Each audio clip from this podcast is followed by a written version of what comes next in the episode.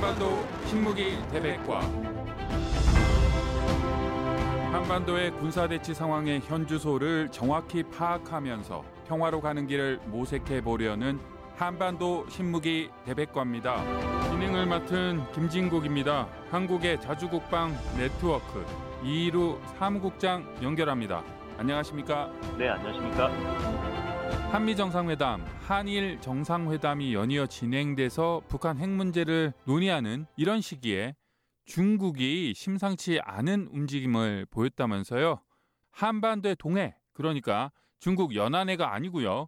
어, 남북한, 일본, 러시아 쪽에 그 먼 바다 동해에 대규모 함대를 보냈다고요? 한국의 합동참모본부와 같은 조직이라고 볼 수 있는 일본 통합망료 간부에서 4월 29일과 4월 30일 이틀에 걸쳐서 중국 군함들이 대거 동해에 진입했다라는 자료를 공개했습니다. 중국은 2019년에 북위 35도 10분, 동경 132도선 이남 지역까지만 자신들의 그 동해함대 작전 구역으로 이렇게 설정을 했었는데 2019년도에 이 작전 구역을 북위 39도, 동경 134도까지 크게 확장한 다음에 이때부터 계속해서 매월 하순이 되면은 전투함들을 한 척 내지는 두 척을 동해에 보내서 한 번에 올 때마다 일주일 정도 초계 작전을 했었습니다. 음, 그렇군요. 중국의 이런 움직임 북한과 관련됐을까요? 중국은 일림성의 이제 일부 부분이 북한하고 러시아 근처까지 다 있기는 한데 동해와는 실질적으로는 단 1cm의 해안선도 접촉이 없는 그런 나라입니다. 그런데 그런 나라가 한반도 동해를 자신들의 해군 작전 구역으로 선포를 하고 수시로 군함을 보내고 있는 것은 중국이 이 동해를 자신들의 서태평양 진출 전략과 관련해서 얼마나 중요하게 생각하고 있는지를 보여주는 것인데요. 중국은 북한과 연계해서 이 동해를 통해서 서태평양으로 나가는 발판을 삼기 위한 그런 노력들을 최근 5년 동안 굉장히 많이 해왔습니다. 뭐 가령 2018년에 10월 달에 있었던 훈춘 금성 사건이라는 그 사건을 보더라도 그 당시에 한국의 부산 항만공사가 엮여서 중국의 길림성 정부 당국하고 페이퍼 컴퍼니로 의심되는 훈춘 금성 해운 물류라는 업체가 북한의 함경북도 나진에 49년 항구 임대권을 확보를 했었습니다. 근데 이것이 5년 전인데 5년 전에 49년 임대권을 확보해 놓고도 지금까지 나진에서는 별다른 활동을 안 하고 있습니다. 그래서 많은 기관들이 조사를 했는데 이 회사는 사실상 페이퍼 컴퍼니였고 이 임대권 확보는 유사시에 중국 해군이 나진에서 이곳을 전진기지로 사용하기 위해서 미리 임대를 한 것이 아니냐 이런 의심들을 받고 있습니다.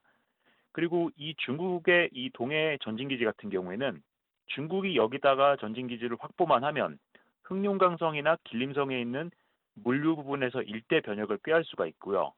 중국 어선들이 동해하고 오츠해 쪽에서 어장을 굉장히 많이 활용하고 있는데 이곳에서의 어업 활동도 더 적극적으로 할 수 있습니다. 그렇다 보니까 중국은 유사시에 이 동해 이 지역의 재해권을 어느 정도 장악을 하기 위해서 계속해서 욕심을 내었는데요. 최근에 중국이 계속해서 순찰을 보냈던 군함은 054A형이라고 해서 굉장히 좀 작은 4,000톤짜리 군함이었습니다.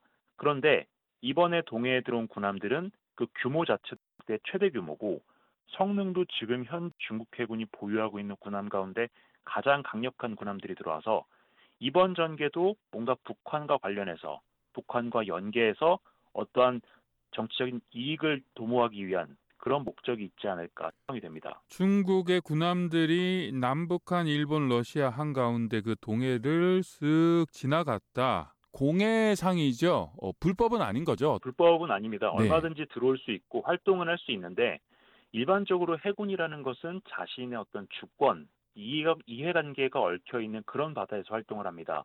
그런데 이번에 들어간 배들은 중국의 이해 관계가 직접적으로 와 있지 않고 사실 중국이 이 지역을 초계한다라는 것도 굉장히 어, 앞뒤가 맞지 않는 상황인 게 이 동해라는 것은 러시아, 북한, 한국, 일본 이 네 개 나라가 해안선을 정하고 관리를 하고 있는 바다인데 전혀 그 반대편에 있는 중국이 엉뚱하게 갑자기 군함을 들이밀어서 여기에 우리도 어떤 이해관계 걸려 있다라고 하면서 초계 활동을 하는 것이니까 이것은 동해를 접하고 있는 다른 나라들이 봤을 때는 조금 이상하고 부자연스러운 그런 움직임이죠.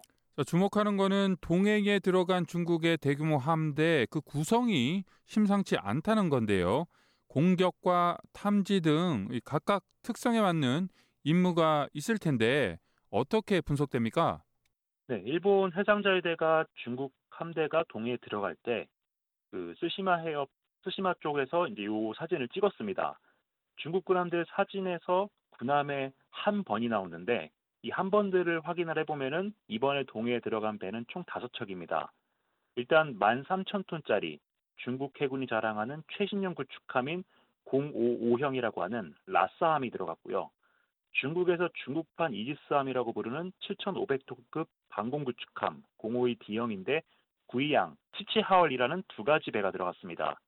그리고 4,000톤급 다목적 호위함인 054A형 징저우함이 들어갔고 이들을 지원하기 위해서 이들에게 이제 그 군수 물자라든가 식수 같은 것을 보급해주는 2만 3천 톤짜리 903형 군수 지원함 타이어도 들어갔습니다. 근데 이들 배보다 하루 먼저 들어간 배가 있었는데 제일 주목해야 될 배입니다. 6천 톤짜리 815A형 정보 수집함인 카이양싱이라는 배가 들어가는데요. 이 카이양싱이라는 배하고 제가 제일 먼저 설명드렸던 05호형이라는 라싸 구축함 이 두 가지를 가장 주목을 해야 됩니다. 우선 이 라싸라는 배는 중국이 현재 8척을 가지고 있고 앞으로 8척에서 16척 정도를 더 건조할 대형 전투함인데요. 세계 최강이고 세계 최대라고 하는 미국의 스텔스 구축함 주말특급에 거의 필적하는 수준의 덩치를 가지고 있는 굉장히 높은 성능의 전투함입니다. 레이더가 굉장히 우수하기 때문에 북한이 탄도미사일을 쏴주면 그 탄도 미사일을 추적할 수 있고 그리고 스텔스기도 탐지하고 추적할 수 있는 그런 능력을 가지고 있습니다. 그런데 제가 주목하는 것은 이 라스암에는 예인식 가변 싱도 소나라고 해서 센서의 수심을 조절해 가면서 잠수함을 탐지할 수 있는 그런 고성능 소나하고 수동 선배열 예인 소나라고 해서 길게 선을 늘여놓고 멀리 있는 잠수함까지 효과적으로 탐지할 수 있는 그런 센서들이 굉장히 여러 가지가 갖춰져 있는 고성능 전투함입니다. 즉 잠수함을 상대하는 데 특화된 그런 능력을 가지고 있다라고 볼 수 있고요. 카이양싱이라는 정보 수집함은 중국이 적의 전파 정보 그리고 음향 정보를 수집하기 위해서 특별히 만든 뭐 일종의 스파이 함정입니다. 적의 레이더 전파라든가 통신 전파를 중간에 가로채서 그 전파의 주파수 대역, 암호화 코드 같은 민감한 정보 같은 것들을 분석을 할 수가 있고요. 앞에서 말씀드렸던 라싸보다 더 우수한 소나를 탑재하고 있기 때문에 해저 지형을 조사하거나 수중 음향 정보를 수집할 수 있습니다. 라싸라는 전투함 그리고 카이양싱이라는 스파이 함정을 주목해야 된다. 이 라사는 티벳 자치구의 수도 라사라는 뜻이고 또 티벳 말로 이 라사가 신의 땅, 극락 이런 뜻이라고 하고요. 또 카이양싱은 한자어로는 개양성이네요. 북두 칠성 중에는 가장 밝은 음, 별이라곤 하는데 참 이름은 잘 짓습니다. 중국의 첨단 스파이함 그리고 고성능 전투함에 주목한다는 것 아무래도 미국을 견제하는 것이기 때문이겠죠? 과거 미국도 이 비슷한 행동을 한 적이 있었습니다. 트럼프 행정부 시절에 미 해군이 자신들이 보유한 고성능 구축함과 순양함은 물론이고 빅토리어스급이라고 하는 해양 조사선 그리고 임페커블급이라고 하는 해양 조사선을 가지고 있는 모든 전력을 칠함대에 배치하고 남중국해 지역의 상시 배치 순으로 전개시켰던 적이 있습니다. 이 남중국해는 하이난다오의 사냐라고 하는 해군기지에 중국이 보유하고 있는 전략원잠, 그러니까 미국 본토를 공격할 수 있는 핵미사일을 탑재한 전략원잠들이 전부 배치되어 있었는데 미국이 해양조사선과 구축함 순양함들을 남중국해에 계속 순찰을 돌리니까 이 중국은 이 배들, 이 전략원잠들을 남중국해로 보내지 못했습니다. 만약에 출항했다가는 이 잠수함 고유의 음향 정보가 미국에 그대로 노출되기 때문에 그것을 우려해서 이 기지에 발이 묶여 있었던 것인데 이번에 라싸, 하이양신 같은 고성능 센서를 탑재한 배들이 동해에 들어왔다는 것은 최근에 워싱턴 선언에서 미국 전략원잠의 한반도 전개 이야기가 나오니까 그것을 견제하기 위해서 이렇게 배들을 보낸 것이 아닌가 그렇게 추정이 되고 있습니다. 언급한 워싱턴 선언은 지난 4월 말 미국의 조 바이든 대통령과 한국의 윤석열 대통령이 워싱턴에서 정상회담 후 서명한 것이죠. 전략 핵 잠수함이라는 단어가 딱 한 번 등장합니다. 소개해 드리면요. 미국은 향후 예정된 미국 전략 핵 잠수함의 한국 기항을 통해 증명되듯 한국에 대한 미국 전략 자산의 정례적 가시성을 한층 증진시킬 것이며 양국 군 간의 공조를 확대 및 심화시켜 나갈 것이다. 중국이 이 부분에 굉장히 신경 쓰나 봅니다. 중국이 미국령이죠. 괌 인근에도 무력 시위를 했다고 하는데 뭐 아무래도 미국에 위협적이겠죠. 네, 굉장히 위협적일 겁니다.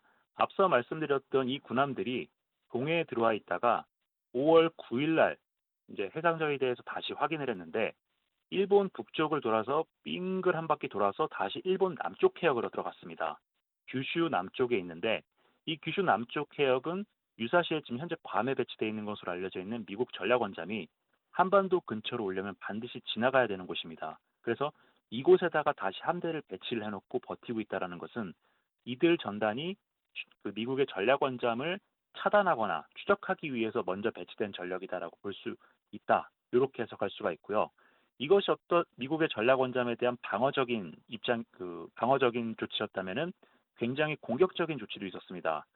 5월 2일에 미국령 괌에서 800km 북쪽으로 떨어져 있는 필리핀의 공해상에서 중국의 전략 원잠 창정 18호라는 배가 불쑥 떠올랐습니다. 이 잠수함은 보통 물속에서 돌아다니는데 자신의 위치를 노출하지 않는 잠수함이 갑자기 나 여기 있다 하고 튀어나온 겁니다. 이 창정 18호 같은 경우에는 중국에서 공구사 A형으로 분류되는 전략원잠입니다. 수중 배수량이 12,000톤이고요. 여기에는 미국 본토를 공격할 수 있는 12발의 핵미사일이 탑재되어 있습니다. 원래 이 잠수함에 들어가는 핵미사일은 G랑 2라고 해서 잠수함 발사 탄도미사일 중에는 비교적 사거리가 좀 짧은 구형 미사일 12발이 들어갔었는데 2022년 11월 세미얼 파파로 태평양 함대 사령관이 이 잠수함이 신형 미사일로 미사일을 교체했다. 이렇게 공식적으로 확인을 해줬습니다. 구형 미사일 같은 경우에는 사정거리가 7,200km밖에 안 되기 때문에 만약에 미국 본토를 타격을 해야 되겠다라고 한다면은 태평양 한복판인 웨이크 섬 근처까지는 가거나 어, 하와이가 있는 서경 155도 그 정도까지 가야 워싱턴 DC나 뉴욕 같은 동부 도시를 겨우 공격할 수 있었는데요. 이번에 새로 교체된 JL3, G랑 3라는 SLBM은 사거리가 12,000km로 늘어나서 이번에 이 잠수함이 떠올랐던 괌 근처의 동경 144도선 근처까지만 가도 워싱턴 DC는 물론이고 또 이 미사일 하나에 여러 발의 핵탄두가 들어가기 때문에 워싱턴 DC, 뉴욕, 필라델피아 같은 대도시들을 미사일 한 발로 동시에 핵공격할 수 있습니다. 그렇다 보니까 미국은 일본과 오키나와, 대만, 필리핀을 잇는 가상의 선을 일종의 대잠 저지선으로 설 정을 하고 남중국해와 서해 지역에 집중적으로 배치되어 있는 중국 전략 원잠들이 필리핀 해로 나오지 못하게 전력 투구하고 있는데요. 미 해군의 함대 활동 사항을 보면은 7함대가 보유하고 있는 주요 전투함이나 서태평양에 전진 배치된 항모 전단은 거의 항상 필리핀의 근처에서 빙글빙글 돌면서 작전을 합니다. 그것도 이 중국 전략 원잠을 막기 위한 건데 미국이 만약에 이번에 동경 144도선까지 진출한 창정 18호를 탐지하고 추적하고 있었다면 다행이지만은 만약에 추적에 실패했고 중국이 그것을 자랑하기 위해서 의도적으로 이 해역에서 잠수함을 부상시켜서 이것을 자랑한 것이라면은 미국은 본토 그것도 심장부라고 할 수 있는 동부 해안 대도시들의 안전을 위협하던 상황이 되기 때문에 미국 당국자들도 굉장히 놀랐을 것 같습니다. 그렇다면 중국이 북한에 이렇게까지 군사적 지원을 해주는 그 이유는 뭘까요? 네, 한미 양국이 워싱턴 선언을 하고 그 직후에 중국의 이런 조치들이 나왔습니다. 이 조치는 중국이 북한에게 제공하는 일종의 중국판 확장 억제라고 볼 수 있는데요. 한국과 미국이 동맹 관계고 한국이 미국의 확장 억제 보호를 받고 있는 것처럼 북한도 마찬가지로 중국과 조중 5호 협력 및 상호 원조 조약을 체결한 정식 동맹국입니다. 이 조약 제2조에 따르면은 양측은 어느 일방이 일부의 침략을 받으면은 다른 한 나라가 자동으로 개입해서 지원하도록 그렇게 명시를 하고 있는데요. 미국이 이번에 워싱턴 선언을 통해서 북한의 핵 위협으로부터 한국을 보호하고 대북 억제력을 극대화하겠다 이렇게 천명하면서 한반도 인근의 전략 원잠을 전개하겠다고 하니까 이것이 북한의 위협이 되죠. 그러니까 중국은 그 전략 원잠이 들어올 것으로 예상되는 길목에다가 그 전략 원잠을 차단하거나 대응할 수 있는 대잠 전력을 전진 배치하고 그리고 유사시에 미국의 핵 보복을 할 수 있는 전시 발사 수역의 전략 원잠을 직접 배치하는 대담한 조치를 취하면서 북한에게 확실하게 서비스를 제공을 했습니다. 중국이 이렇게까지 나오는 이유는 미중 패권 경쟁에서 북한의 역할이 그만큼 중요하기 때문인데요. 북한은 2021년에 6월 달이죠. 노동당 중앙군사위 확대회의 때 미국의 대북 압박은 북한 비핵화 그 자체가 목적이 아니라 패권 경쟁 구도 속에서 중국을 염두에 둔 일종의 국제정치적 전략의 일부다. 이렇게 김정은이 직접 이야기했었는데 그 발언과 그 발언이 나온 직후에 북한 전략군을 중국의 대미 전략을 지원하는 데 사용하자. 이렇게 하면서 대대적인 개편 조치를 발표를 했습니다. 그 개편 이후에 북한은 유사시에 중국의 위험이, 위협이 될 만한 주한미군이나 주일미군 기지를 핵무기로 공격할 수 있는 그런 전력들을 집중적으로 개발해서 배치를 했고요. 해거래, 그 다음에 순항미사일 같은 미국 항모전단에 대항한 북한판 반접근 지역 거부 A2AD 전략을 선보이면서 자신들의 그 능력을 과시를 하고 있습니다. 자주국방 네트워크 이루 사무국장이었습니다. 감사합니다. 네, 감사합니다. 군사 상황의 현주소를 정확히 파악하면서 평화로 가는 길을 모색해 보려는 한반도 신무기 대백과 지금까지 진행의 김진국이었습니다. 청취해 주셔서 고맙습니다.